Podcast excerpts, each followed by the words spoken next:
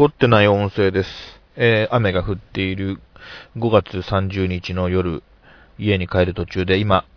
久しぶりにローソンに来ました。ローソンに来たのはですね、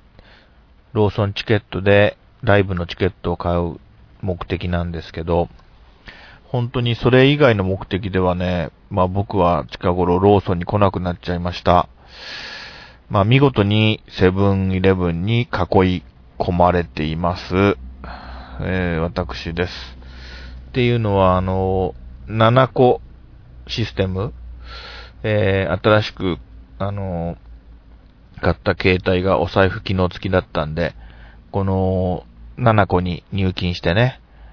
朝通勤の途中でお茶を買ったりするのが、すごく便利になって、何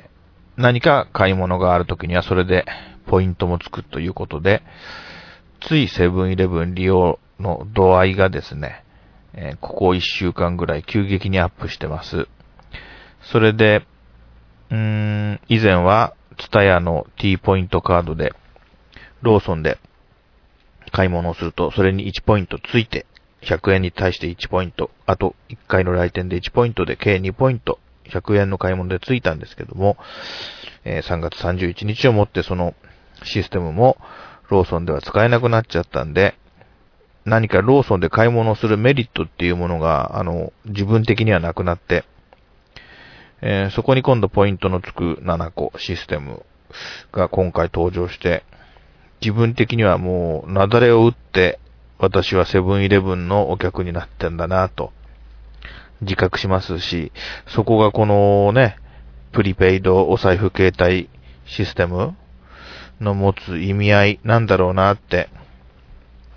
見事に、なんて言いますかね、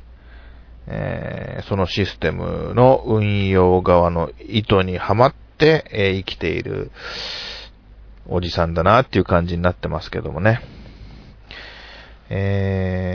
んかローソンは対抗しないのかな。そんなわけでこれからローソンに久しぶりに